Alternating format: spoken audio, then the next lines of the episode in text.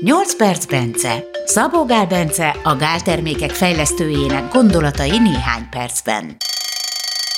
Vagy kicsit hosszabban. Ez a harmadik hét, amikor az egészséges vérnyomásról beszélgetünk. Amit már tudunk. Egészséges étkezéssel sokat tehetünk a vérnyomásunkért.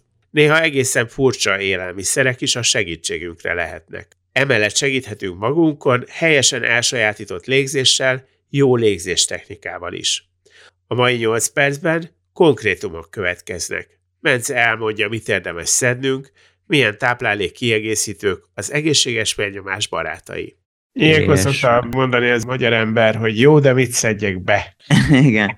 Még mielőtt erre rátérnék, még a kalóriarestrikció, amit a magyar ember, aki azt kérdezi, hogy mit szedjen be, különösen nem szeretne hallani, de a kalóriarestrikció is nagyon szépen, méghozzá ugyanannyira, mint a rendszeres edzés. Légy szíves. Tehát a, tehát a, a rendszeres edzés meg a kalóriarestrikció ezek nagyjából hasonló hatással csökkentik a, a vérnyomást. Van egy olyan rossz érzésem, hogy a kalória restrikció az nem mindenkinek mond sokat.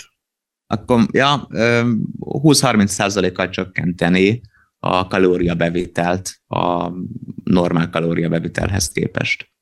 Hát ezt a magyar ember utálja. Igen, igen. Hát most ilyenkor lehet Nem olyan kevés az a 20-30 százalék. Nem, az nem kevés. Inkább kevesebb kaja, vagy több sport. És az ember melyik ujjába harapjon, ugye? Bárki, aki elmegy orvoshoz, és azt mondják, hogy vérnyomás problémái vannak, nekem is azt mondták nyilván módon, hogy kell túl fogynia kell. A fogyás persze, hát a fogyás is. Ez így van. A másik... Kiérti és... ezt, hiszen hogyha több a testsúly, akkor többet kell cipelni, az már kész mozgás, nem?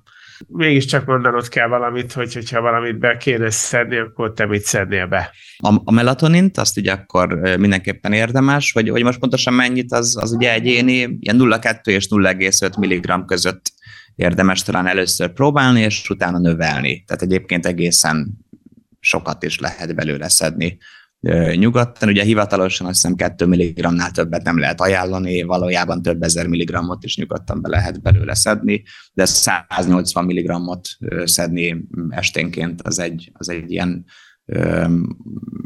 bevett protokoll gyakorlatilag a, a világ legnevesebb melatonin kutatójától, aki maga is 20 éve így szedi de a lényeg az az, hogy ilyen 0,2 és 0,5 mg között már az alvásra jó hatású, így az is már biztosan jó hatású lesz a vérnyomásra, de feltehetően a több az még jobb hatással lesz. Steviával édesíteni. A stevia az csatorna blokkolóként is hat, egy biztonságos. Tehát, hogyha valaki nem óckodik a mellékizétől, akkor magas vérnyomás esetén azt javaslom édesít, édesítőnek használni, vagy azt is. Aztán a glicin édesítőnek?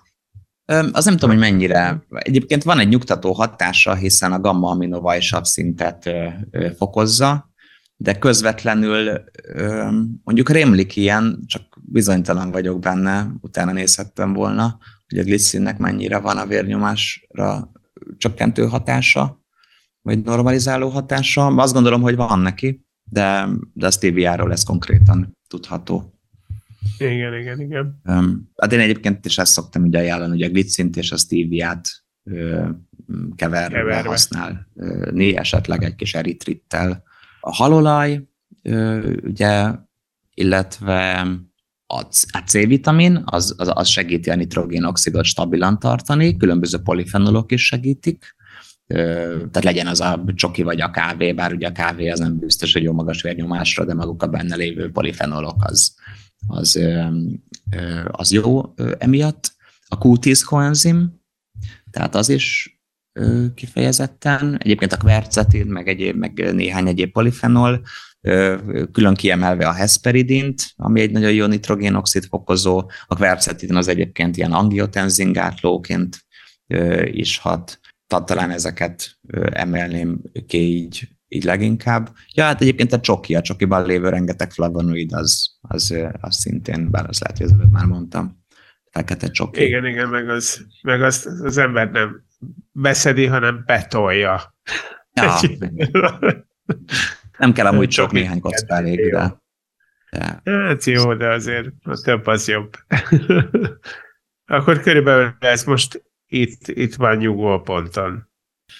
Még uh-huh. meg lehet ilyeneket említeni, mint az oliva olaj, vagy még inkább amúgy az oliva levelének a kivonata, amiről van vizsgálat, vagy a grapeseed extract, tehát ugye abban is ugye különböző polifenolok vannak, tehát a, a oligoproantocianidok, meg egyéb ilyen proantocianidok, tehát ezek, ezek is nagyon jók. Tulajdonképpen, hogyha a, nyilván ugye K-vitamin, resveratrol is valamennyire. Termékeink közül ugye például a C-komplex, amiben rengeteg hesperidin van, meg a, ez a grapeseed extract is van benne, meg C-vitamin is, tehát abban pont három olyan összetevő van, ami, ami jó magas vérnyomásra.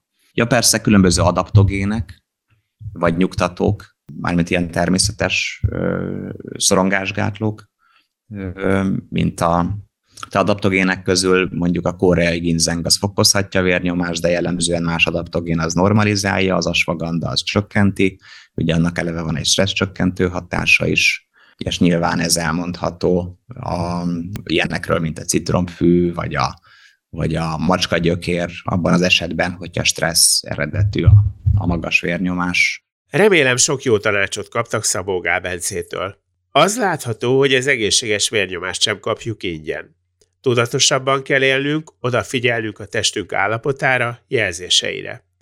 Szabó Gábence és Gellért Gábor kíván jó egészséget mindenkinek!